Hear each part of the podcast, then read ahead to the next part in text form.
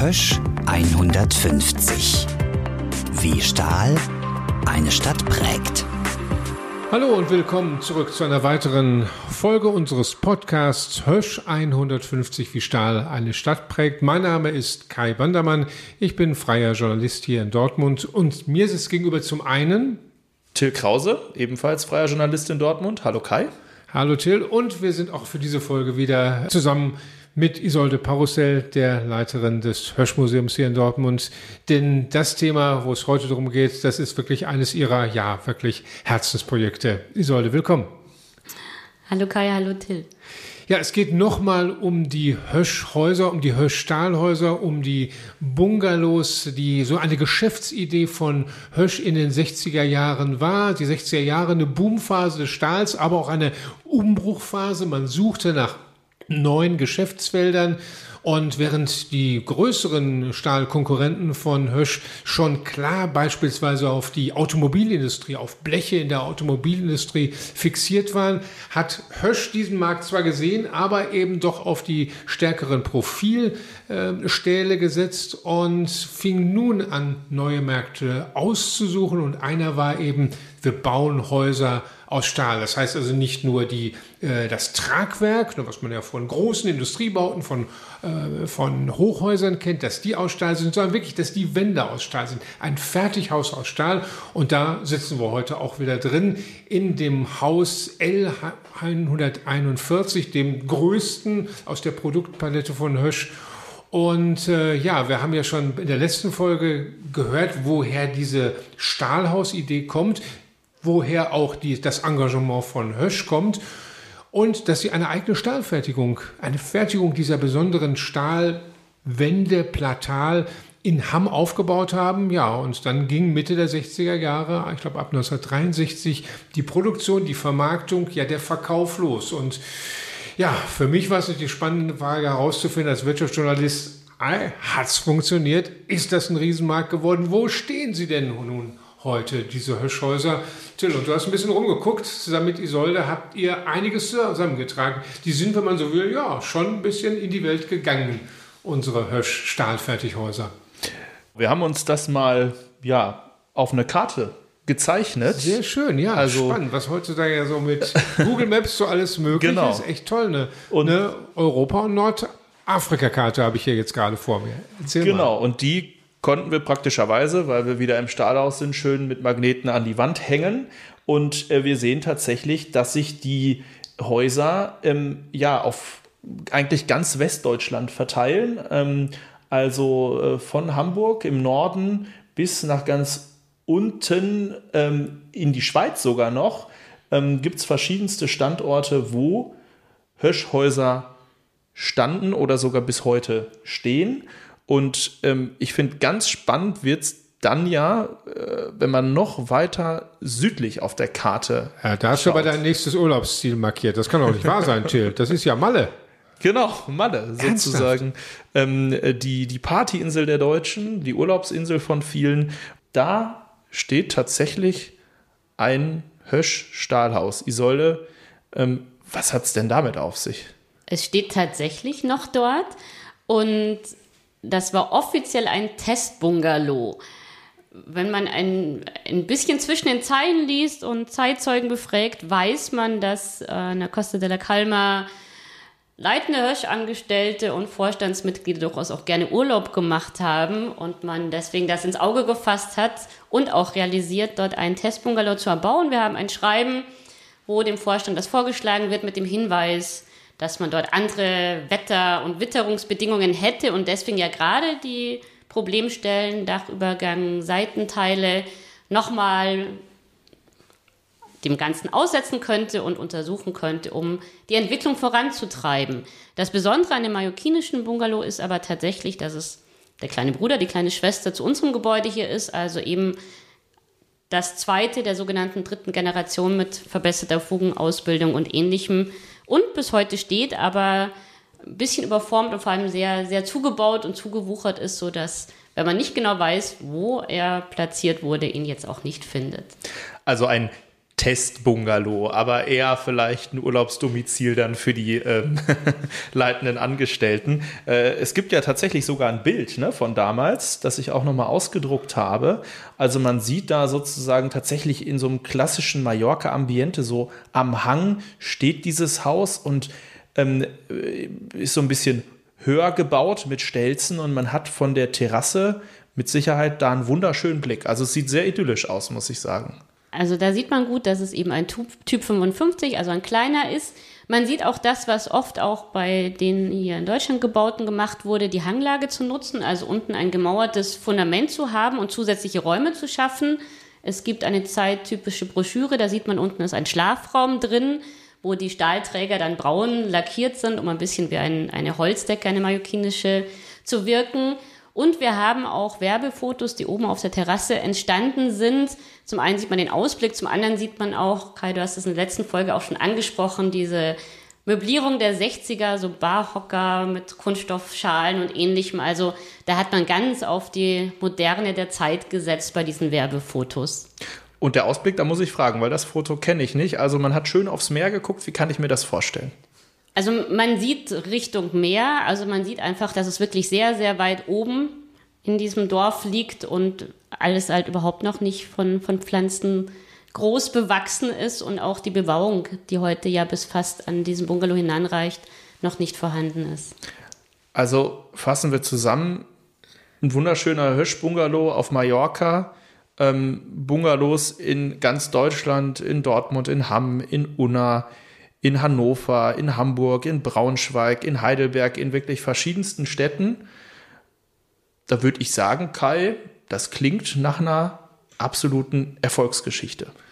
Ja, das war es ja auch, was Hösch gehofft hat, dass damit einen Riesenmarkt, einen Milliardenmarkt auftun, weil sie ja gesagt haben, es wird viel mehr gebaut, als Autos produziert werden in Deutschland.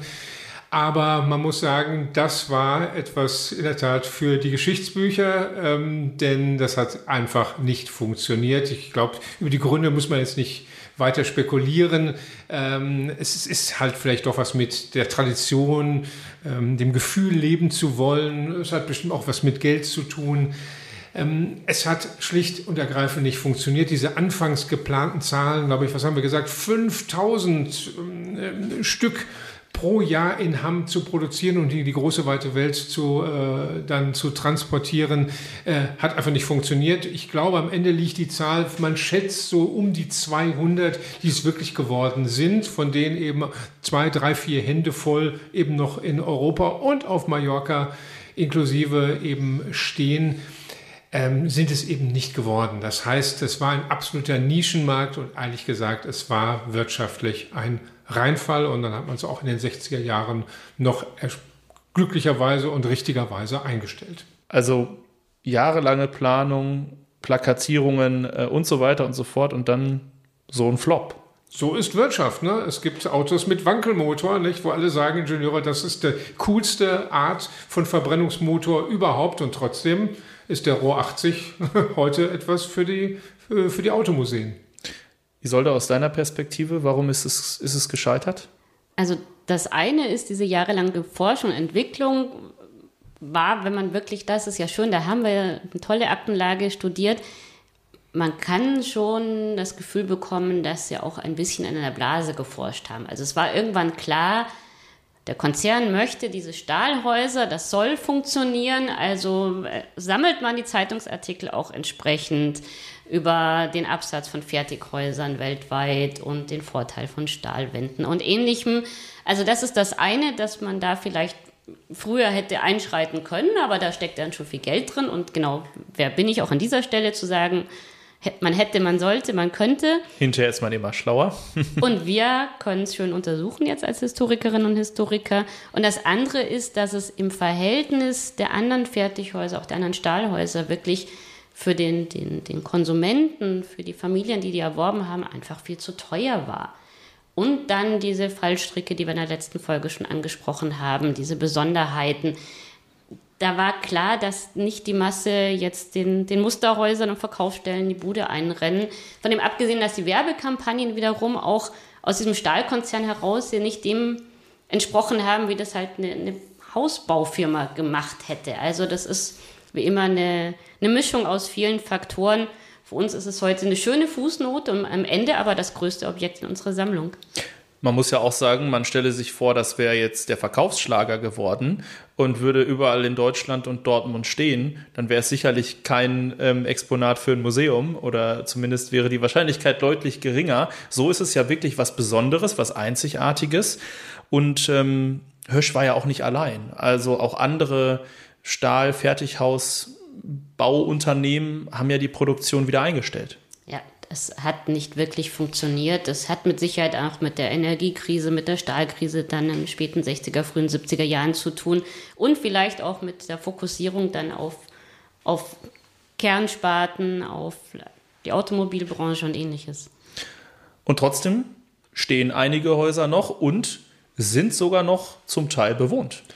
Ja, so ist es. Und das Interessante, und vielleicht spricht das natürlich auch dann für, vielleicht für, den, für die Weitsicht, die man äh, bei diesen Häusern äh, hatte, seitens Hösch, ähm, dass ähm, diese Häuser in der Grundsubstanz stehen, dass man aber aus ihnen etwas gemacht hat, sie erweitert hat, ausgeschmückt, ähm, ja, ein bisschen äh, aufgehübscht hat auch eventuell, sodass man eigentlich gar nicht mehr sieht bei den allermeisten, dass es mal ein relativ solides, aber eben auch sehr erkennbar aus Stahl gebautes Haus ist. Äh, von der Finca Metallica weiß ich es nicht. Die sieht auf jeden Fall sehr, äh, sehr modern aus, aber ob da jeder sofort äh, auf die Idee kommt, das ist aus Stahl gebaut, weiß ich nicht. Ich habe es ja noch nie gesehen.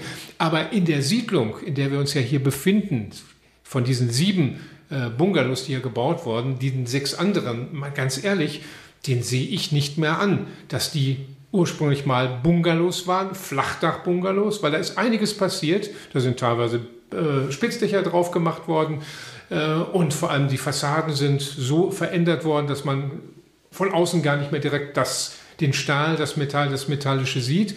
Das heißt, die Menschen, die da jetzt drin wohnen, kaschieren das ein wenig, aber sie verleugnen nicht, wo sie drin wohnen. Natürlich erst recht nicht dann, wenn sie eine Hösch-Vergangenheit haben. Und bei einem ist das auf jeden Fall so, ähm, der in einem dieser ja, Typ 109 Häuser wohnt, jetzt seit einiger Zeit. Und ich wollte einfach wissen, wie lebt es sich da? Warum wollte er dahin? Und äh, wie sieht das da drinnen aus? Und deswegen bin ich zu ihm hingegangen, hier in der Nachbarschaft zu Andreas Winkler.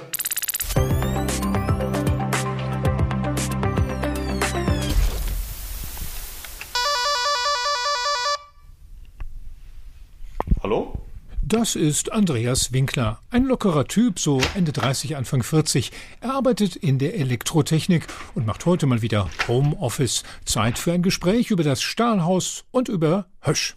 Meine Mutter, mein Onkel, mein Opa und meine Tante, ja, eigentlich sehr, sehr, sehr viele Familienmitglieder waren bei Hösch. Andreas Winkler ist ein echter Dortmunder Jung mit einer typischen Kindheit hier in der Nachbarschaft in Hombruch. Wir haben im ersten Hochhaus gewohnt, sind äh, ja damals schon hier auch auf dem Schlackeberg, der hier, sag ich mal, die Umgebung auch sehr geprägt hat, ähm, haben wir damals äh, schon ähm, sehr intensiv äh, gespielt und unsere Buden gebaut und ja, generell die ganze Siedlung hat natürlich dann auch hier ähm, das Leben geprägt.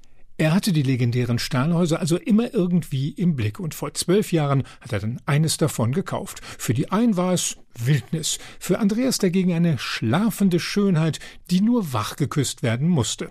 Ja, als man hier das erste Mal das Gelände betreten hat, äh, war es definitiv ähm, ja erstmal ein, Schock, weil es halt war wirklich äh, zugewuchert und äh, teilweise waren auch Bäume umgeknickt äh, durch irgendwelche Winde und äh, dadurch, dass, äh, sag ich mal, hier auch äh, keine Gartenpflege betrieben wurde und hinter dem ganzen Grün äh, verbarg sich dann dieses, äh, dieser Stahlkomplex, der wirklich ähm, ja auch äh, erstmal nicht einladend war. ähm, aber ich, ich habe mir damals schon viele Gedanken gemacht, ähm, wie, äh, wie es aussehen könnte, wenn man da, sag ich mal, ein bisschen äh, ja, Liebe und äh, Herzblut äh, in die ganze Sache steckt, ähm, habe ich schon sehr viel Potenzial gesehen.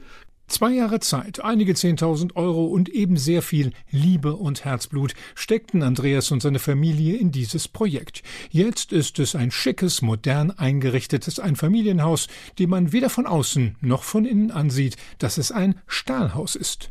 Also werde ich es jetzt einmal darauf abklopfen, wie original es noch ist. Ja, Herr Winkler, das ist nicht Stahl, ne? Da haben Sie aber was verändert. Ja, nee, das ist äh, eine komplette Rigipskonstruktion. Die haben wir damals äh, davor gesetzt, weil wir auch äh, innen drin die Kabel äh, verlegen wollten, weil damals war es durch die Konstruktion oder durch die Gegebenheiten der Stahlwände äh, nur an bestimmten Punkten möglich, da die Kabel zu verlegen. Ähm, konnte ich, sage ich mal, als äh, elektroaffine Person nicht unterschreiben für mich. Daraufhin habe ich dann eine komplette äh, Rigipswand eingezogen, äh, wo ich auch dann individuell die Kabel verlegen konnte.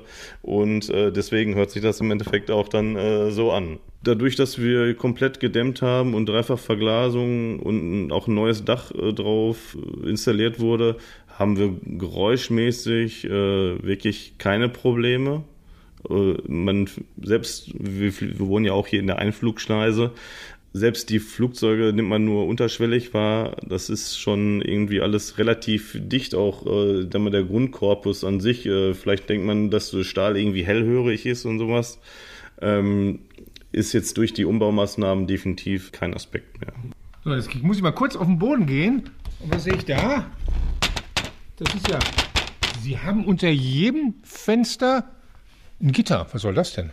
Ja, das ist äh, die Warmluftheizung. Wir haben hier eine äh, Warmluftheizung, äh, die im Endeffekt äh, dafür äh, zuständig ist, äh, dass wir hier schöne, muckelige, warme Luft direkt bekommen. Innerhalb von fünf Minuten ist der ganze Raum komplett warm. Ist natürlich auch ein Vorteil. Wir haben keine Heizkörper und man kann bis ans Fenster Möbel stellen. Das ist natürlich auch ein gewisser Vorteil, teilweise auch gerade bei unserer großen Fensterfront im Wohnzimmer, wo man sagt, äh, man hat keine Heizkörper, die da irgendwo die Sicht nach außen äh, versperren. Und macht auch mucklig warm, haben Sie nie, nie bereut? Nein, definitiv. Also erstmal nicht. Äh, wir sind, wie gesagt, seit zehn Jahren ist hier alles wunderbar warm. Effizienz, äh, darüber lässt sich streiten, aber ähm, zumindest hat man die gewünschten Effekte. So, jetzt sitzen wir hier beim lecker Latte Macchiato in der Küche und das, Herr Winkler, ist eine ziemlich offene Küche. Äh, so groß waren die Küchen früher bei den ursprünglichen Hirschhäusern aber nicht. Was haben Sie hier gemacht? Nee, äh, im Endeffekt äh, ist hier eine Wand äh, komplett entfallen in der Hinsicht. Ähm, dadurch, dass es ja diese äh, Elemente direkt gab, ähm, habe ich mir dann einfach damals gedacht, eine schöne offene Küche machte das natürlich alles sehr viel wohnlicher und äh, habe dann mal eben die Elemente einfach mal äh, durchgesägt, weil die ja in der, in, der, in der kompletten Masse schon sehr schwer waren durch das komplette Stahl, was äh, auch ummantelt ist. Ähm, deswegen mussten wir diese Elemente auch trennen und äh, haben natürlich dadurch ein ganz anderes Raumgefühl auch bekommen. Ne?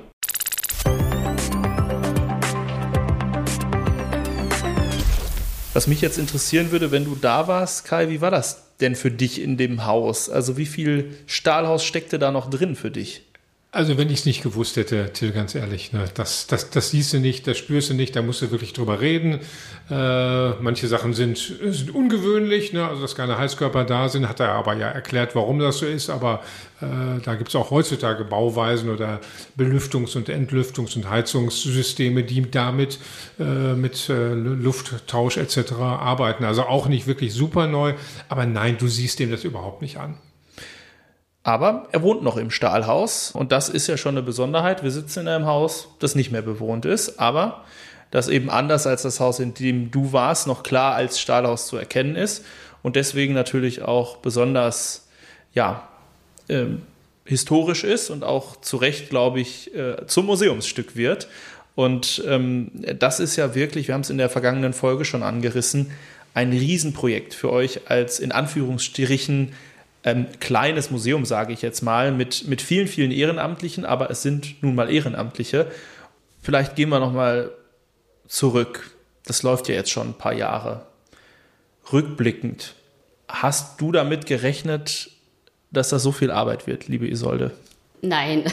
Und weder ich noch mein geschäftsführender Vorstand noch der ehemalige Bauingenieur der Westfalenhütte, der bei uns im Vorstand ist und uns, uns unterstützt, noch alle anderen Beteiligten haben damit gerechnet und ich glaube, es ist wie immer, wenn man das vorher gewusst hätte, hätte man es gar nicht begonnen. Wenn man dann aber beginnt und erfolgreich viele kleine Schritte absolviert, hört man auch nicht mehr auf. Nimm uns doch nochmal mit ähm, in diesen Prozess. Also das ging äh, vor ein paar Jahren los. Welche großen Hürden musstet ihr bis heute schon alle meistern? Also ich habe Mitte 2018 im Hirschmuseum angefangen und da wusste ich schon, denn ich bin ja dem Haus vorher auch schon verbunden gewesen, dass es dieses Thema gibt. Anfang 2019 war klar, wir müssen uns jetzt kümmern. Das heißt, wir haben uns überlegt, was ist die Idee, was für ein Konzept wollen wir mit diesem Haus, mit der Translozierung verfolgen, wen brauchen wir an unserer Seite, haben ein Konzept, einen Förderantrag, einen Zeitplan, einen Kostenplan erstellt. Den Kostenplan natürlich auch mit Hilfe externer Firmen. Wir haben ein Schadstoffgutachten in Auftrag gegeben. Also dieses Haus ist asbestfrei, denn die Vermutung stand lange im Raum, zum Glück. Und ähm, haben uns dann überlegt, wo wir um Fördergelder anfragen können. Denn es ist klar, dass weder ein kleiner Trägerverein noch auch ein großes städtisches Museum so ein Projekt finanzieren könnte alleine. Und dann gibt es halt Schritte, wie man sich an Geldgeber und Geldgeberinnen wendet. Also erst informell, dann abfragt, wie sind die offiziellen Schritte, was muss wie abgestimmt werden. Und de facto haben wir mit, mit dem Klinkenputzen kurz vor Corona angefangen, am Aschermittwoch 2020. Und dann fast ein gutes Jahr damit verbracht, während Corona, also dann mit allen Hilfsmitteln, die einem zum Glück zur Verfügung standen, aber mit dem, was eigentlich am wichtigsten ist, mit dem persönlichen Gespräch vor Ort, konnten wir nicht agieren und haben es tatsächlich geschafft, die, diese sehr, sehr große Summe, am Ende sprechen wir von 900.000, wobei der Trägerverein selbst einen hohen Eigenanteil von 135.000 Euro beisteuert, einzuwerben. Aber was noch viel wichtiger ist, die Unterstützung durch die Stadt Dortmund und den ThyssenKrupp Konzern zu erhalten, denn man braucht auch viel zusätzliche geldwerte Leistungen sozusagen, um das alles zu bewerkstelligen. Also arbeitest du jetzt seit vier Jahren im Grunde schon an diesem Projekt und ähm, ja, das ist eine Liste, die könntest du wahrscheinlich noch beliebig verlängern äh, mit diversen anderen ähm, Hürden, die du meistern musstest. Wir haben das ja auch immer wieder, als wir damals schon die Folgen für den Podcast produziert haben, mit dir mitbekommen. Das war ähm, ja fast jedes Mal auch irgendwie Thema. Du musstest immer mal wieder auch raus wegen des Projekts Dinge klären. Also wirklich bemerkenswert und äh, ich sag mal in Anführungsstrichen äh, die Hauptarbeit oder das, was am Ende wirklich zählt oder wichtig ist, nämlich dieses Haus von A nach B zu bekommen, das steht ja noch ähm, vor euch. Äh, wie blickst du auf diesen anstehenden Tag, der dann irgendwann bald sein wird, wo dann dieses Haus von A nach B bewegt wird? Darauf, dass ich mir alle Wecker, die mir zur Verfügung stehen, stellen werde, wenn denn dieser Translozierungsvorgang wird mit Sicherheit in den frühen Morgenstunden passieren und da möchte ich nicht verschlafen. Ansonsten, wenn der Termin steht, dann haben wir eine weitere sehr, sehr große Hürde, denn Bauantrag und die Vorbereitung des Grundstückes vor Ort genommen, dann bin ich relativ entspannt erstmal. Und große Hürde deswegen, weil sein Bauantrag umfangreich ist, nicht weil er inhaltlich dann in dem Maße komplex wäre oder wir Befürchtungen haben müssen. Auch das Bauordnungsamt hat signalisiert, dass wenn alles korrekt ist, das auch kein größeres Problem darstellt. Also wenn der Termin steht, dann ist erstmal ein, ein großer Stein gefallen und ein, zwei große Stahlbrocken wandern durch die Stadt. Genau, ihr seid aktuell noch mit dem Bauantrag beschäftigt, das nochmal zur Erklärung und ähm, den braucht ihr natürlich, um das vor Ort bei euch wieder aufstellen zu können. Das geht nicht mal so eben, einfach so, äh, klar. Zurecht. Das ist alles äh, zu Recht geregelt. Also, wenn dann der Bauantrag da ist und ihr einen Termin habt, dann wird eben dieses Haus von A nach B bewegt, dieses 141 Quadratmeter große Haus. Ich glaube, das muss man sich immer noch mal klar machen. Und das macht ihr natürlich nicht als Museum allein, sondern ihr habt euch professionelle Hilfe geholt. Wir haben über ein ordnungsgemäßes Vergabeverfahren ähm, Ausschau nach einer Firma gehalten, wobei bei solchen speziellen Projekten klar ist, man, man hält nicht Ausschau, sondern man informiert sich entsprechend und es gibt ein Unternehmen aus dem süddeutschen Raum, aus dem Ulmer Kreis, Jakob Baudenkmalpflege, die die Spezialisten für solche Translozierungsprojekte sind. Also auch alle deutschen Freilichtmuseen arbeiten mit dieser Firma zusammen, haben unabhängig voneinander auch bestätigt, dass es sich lohnt, diese Firma zu wählen. Aufgrund der Besonderheiten gab es auch kaum Mitbewerber im Vergabeverfahren. Also einfach aus formaler Sicht war da schon überhaupt niemand mehr auf dem Markt. Und die Firma Jako wird das jetzt sozusagen als Generalunternehmer zu einem Festpreis machen. Das heißt, wir müssen natürlich viele Dinge auch mit organisieren und vorbereiten, aber der Hauptteil dieses Gebäude hier vor Ort abzubrechen, also zu teilen, den Transport zu organisieren mit einer weiteren Firma und am Hirschmuseum aufzustellen, zu restaurieren, übernimmt die Firma Jako. Und die Vorbereitungen laufen schon ähm, lang und auch jetzt gerade laufen die Vorbereitungen. Die Kollegen der Firma Jako Baudenkmalpflege sind während wir hier aufnehmen auch im Haus. Und wir sprechen jetzt mit Philipp Schäle von der Firma. Der wird uns ein bisschen was erzählen, wie genau dieser Prozess dann vonstatten gehen wird. Wie Stahl eine Stadt prägt. Hösch 150. Und jetzt möchten wir eben herausfinden, wie funktioniert das eigentlich, so ein Haus von A nach B zu bekommen. Und jetzt ist jemand bei uns, der uns das mit Sicherheit ähm, erklären kann. Ähm, hallo Philipp Scheele. Hallo, guten Tag. Sie sind also zuständig für diese Translozierung. Für uns klingt es nach einem besonderen Projekt. Uns begegnet das nicht alle Tage. Ähm, Sie machen das ja recht regelmäßig. Gibt es denn irg trotzdem irgendeine Besonderheit an diesem Projekt, an diesem konkreten Projekt für Sie? Ähm, ja, normalerweise, also wir sind ja in der Denkmalpflege tätig, ähm, war in der Vergangenheit immer das Augenmerk auf den ähm, historischen Gebäuden der älteren Vergangenheit, also Bauernhöfe, Fachwerkgebäude, ähm, Holzhäuser. Und jetzt hier bei diesem Projekt ist es spannend, dass es eben komplett aus Stahl, aus Stahlelementen besteht. Ähm, das ist jetzt nichts ganz Neues für uns. Also in jüngerer Vergangenheit haben wir auch schon äh, Stahlgebäude umgesetzt, ähm, aber ist jetzt schon hier was Spezielles. Und so eine Translozierung von einem Stahlgebäude stelle ich mir doch recht aufwendig vor. Ähm, aus Ihrer Sicht, was sind bei diesem konkreten Projekt so die größten Hürden, die Sie zu meistern haben?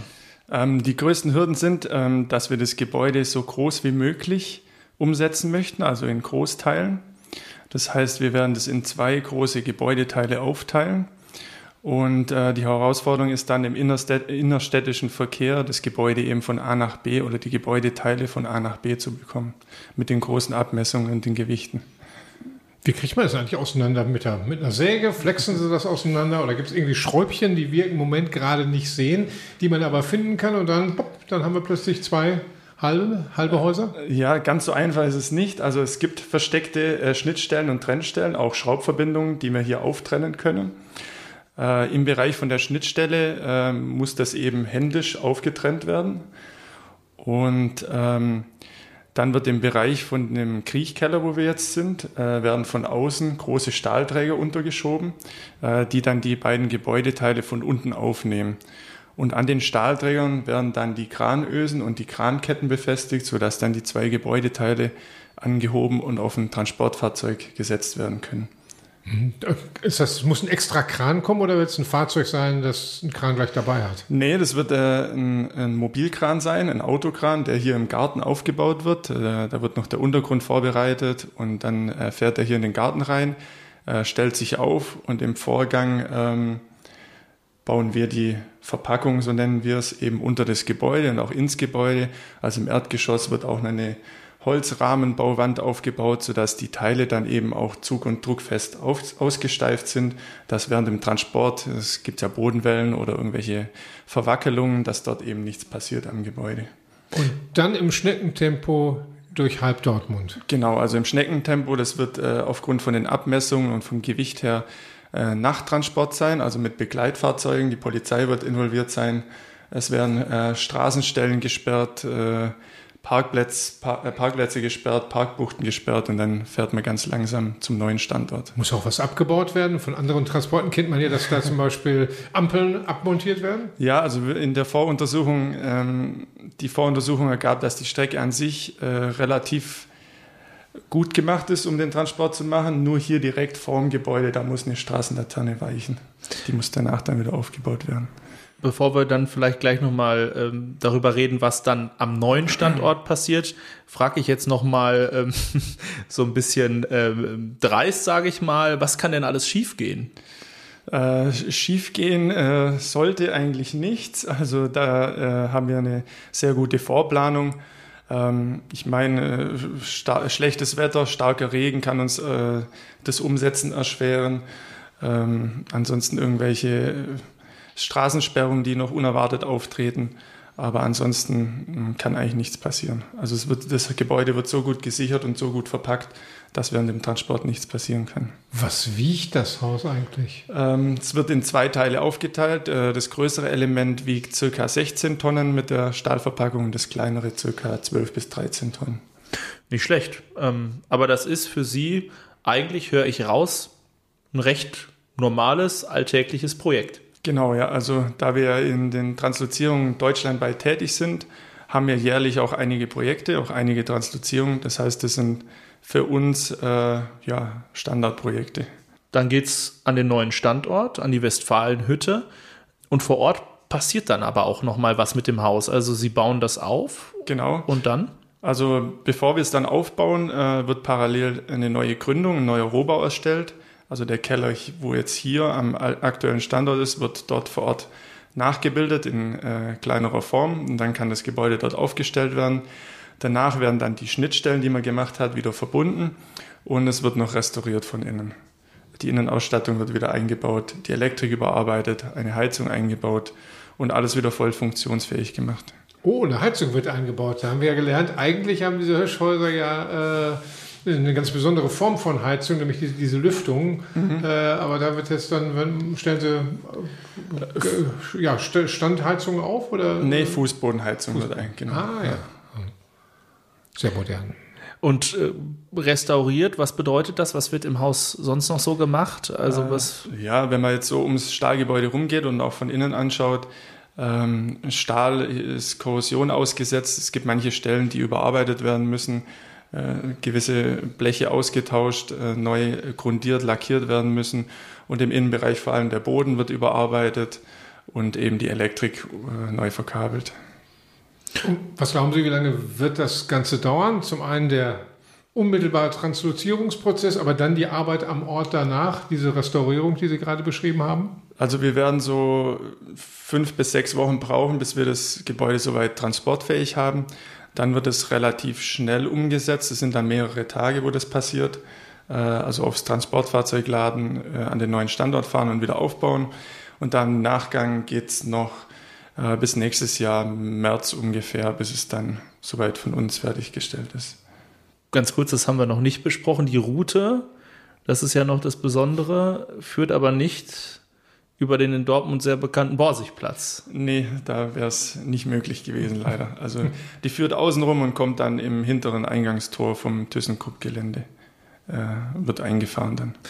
Genau, aber der Transportprozess selbst, weil Sie jetzt gerade sagten, das braucht dann insgesamt mehrere Tage, der findet schon sozusagen äh, innerhalb von einer Stunde oder, oder so statt. Was, wie lange braucht man mit so einem Stahlhaus? Wie, wie, wie, wie lange braucht man für so eine Strecke von ein paar Kilometern? Ja, also es wird über Nacht stattfinden und wie gesagt im Schneckentempo, ich weiß es nicht genau auswendig, wie lange es dann gehen wird. Also mehrere Stunden vielleicht, bis es dann ankommt.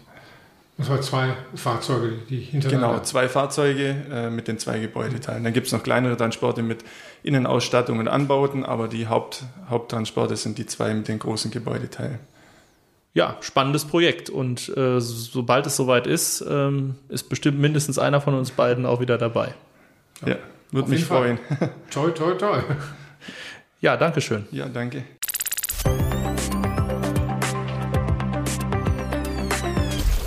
Ja, das Höschhaus wird also transloziert und ähm, steht dann nicht mehr hier, wo es bisher stand. Und ähm, trotzdem ist das ja schön, diesen Ursprungsort nochmal festzuhalten. Und vor ein paar Tagen, da war hier jemand am Haus, ein Künstler, ein Dortmunder Künstler, und der hat das gezeichnet, dieses Haus, das sich die Natur hier Stück für Stück in den letzten Jahren zurückgeholt hat. Mathis Schweinberger.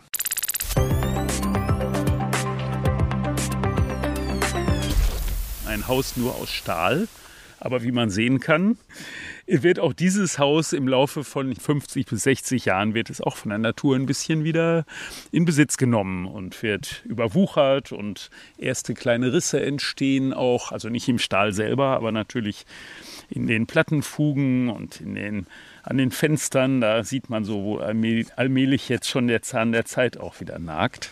Und das versuche ich in der Zeichnung festzuhalten, diese, den Gegensatz aus absolut unverrückbaren Stahlwänden und der Natur und den kleinen Unregelmäßigkeiten, die dem Ganzen wieder ein etwas freundlicheres Gesicht geben, weil ein reines Stahlhaus ist ja schon auch sehr abweisend. Was ist denn das Besondere für Sie? Sie haben gerade schon gesagt, Sie machen ganz viele verschiedene Zeichnungen. Was ist jetzt so an diesem Objekt oder diesem Ort für Sie das Besondere? Das ist ja mittlerweile ein museales Stahlhaus auch.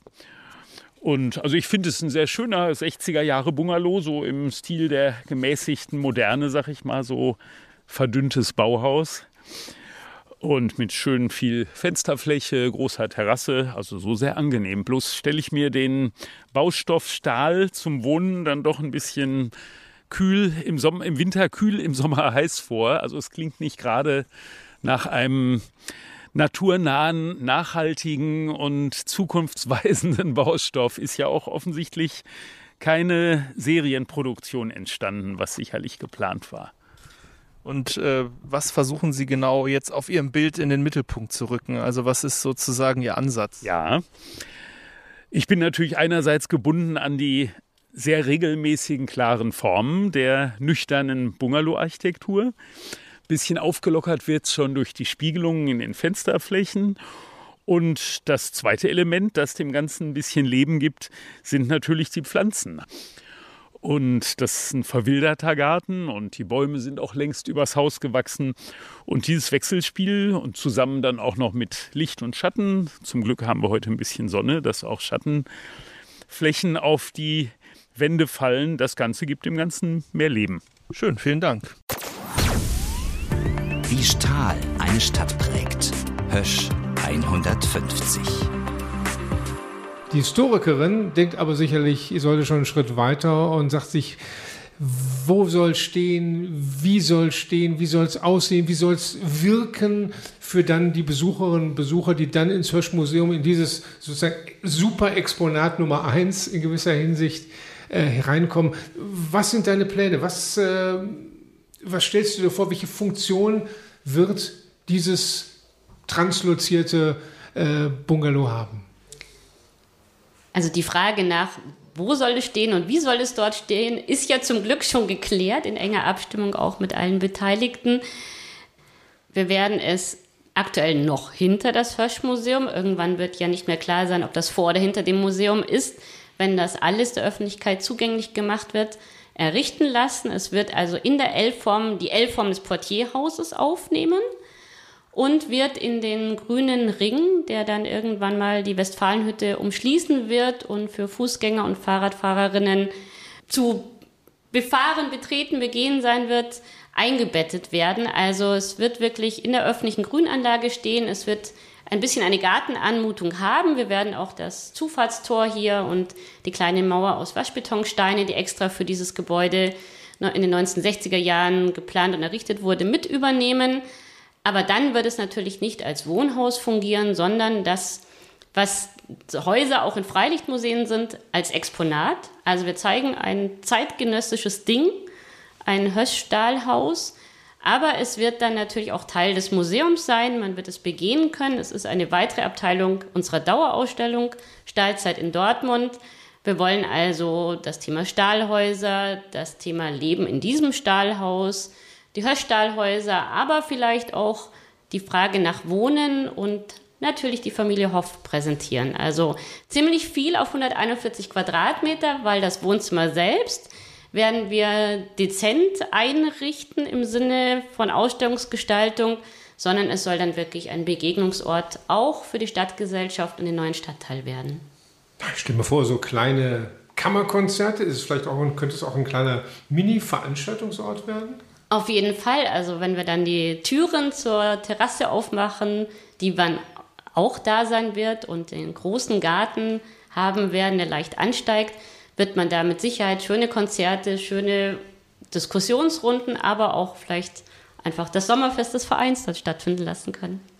Oder dann euer 20-jähriges Jubiläum bestehen des Museums 2025. Das ist ja auch nicht mehr so ewig weit hin. Ja, das ist nicht ganz unrealistisch, denn wenn jetzt im Herbst die Transluzierung klappt, wird die Firma Jako ja die Restaurierungsmaßnahmen vornehmen und anschließend ist es ja aber an uns, es gestalterisch und didaktisch einzurichten, so vorzubereiten, dass wir es öffentlich zugänglich machen können und das wird auch nicht von heute auf morgen gehen. Und der grüne Ring dauert ja auch noch ein bisschen. Das heißt, wir können diverse weitere Meilensteine feiern.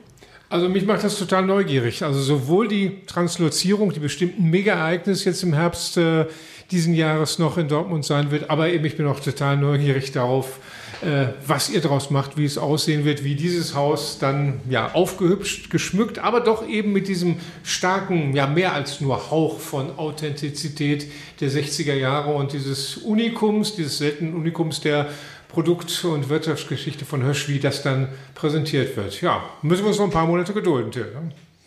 Genau, aber ich kann mich nur anschließen. Also ich bin auch sehr gespannt und ähm, ich denke, in irgendeiner Form werden wir ja auf jeden Fall dann auch dabei sein und uns das anschauen. Und ähm, ja, ich drücke die Daumen, dass ihr im Zeitplan bleibt und dass alles so klappt, wie ihr euch das vorstellt. Am und Ende sind wir ein Museum, das heißt, uns gibt es jetzt seit 17 Jahren. Die Firma Hirsch gab es 150 Jahre oder zumindest vor 150 Jahren wurde sie errichtet und wir reden immer noch darüber. Das heißt, wir können uns durchaus gedulden, es wird passieren. Aber diese Podcast-Folge, Till, diese ist damit jetzt beendet mit diesem spannenden Ausblick äh, auf dieses große Projekt. Und wir bedanken uns mal wieder, vor allem bei dir, Isolde. Äh, also nicht nur Glückwünsche und Daumen drücken, sondern auch Dank, dass du uns wieder heute mit deinem Fachwissen äh, zu diesem rund um dieses Thema wieder in der äh, Podcast-Folge geholfen hast. Und ich möchte mich auch nochmal bedanken bei allen Hörerinnen und Hörern, dass ihr wieder dabei wart. Ähm, wir haben jetzt ja nochmal drei Sonderfolgen gemacht. Ähm, damit schließt sich für uns auch so ein bisschen der Rahmen. Äh, genau ein Jahr nach Veröffentlichung der ersten Folge haben wir jetzt eben nochmal diese drei Extra-Folgen rausgebracht, die, glaube ich, einfach inhaltlich das ganze Thema nochmal abrunden, die auch wieder gezeigt haben, Stahl spielt bis heute in dieser Stadt eine große Rolle. Hösch spielt bis heute in dieser Stadt eine große Rolle. Und äh, wie Stahl eine Stadt prägt, ist ja so ein bisschen der Claim des Podcasts. Und das kann man in diesem Fall wirklich wörtlich nehmen. Also die Stadt ist zum Teil aus Stahl gebaut. Klar, Bauwerke waren schon immer aus Stahl, aber es gibt eben auch ganze Häuser aus Stahl. Und ich finde, das ist ein schöner Abschluss dieses Podcasts, weil es eben einmal mehr zeigt, Stahl prägt ganze Häuser in Dortmund. Und ähm, schön, dass das im Hösch-Museum erhalten bleibt. Und äh, jetzt möchte ich mich dann zum Abschluss natürlich auch nochmal bedanken bei denjenigen, die das möglich gemacht haben, dass wir nochmal weitere Podcast-Folgen produzieren. Das ist ähm, einmal die VG Wort, dann das Projekt Neustart Kultur und die Bundesbeauftragte für Kultur und Medien. Vielen Dank. Wie Stahl eine Stadt prägt. Hösch 150. Ein Podcast von und mit Kai Bandermann und Till Krause.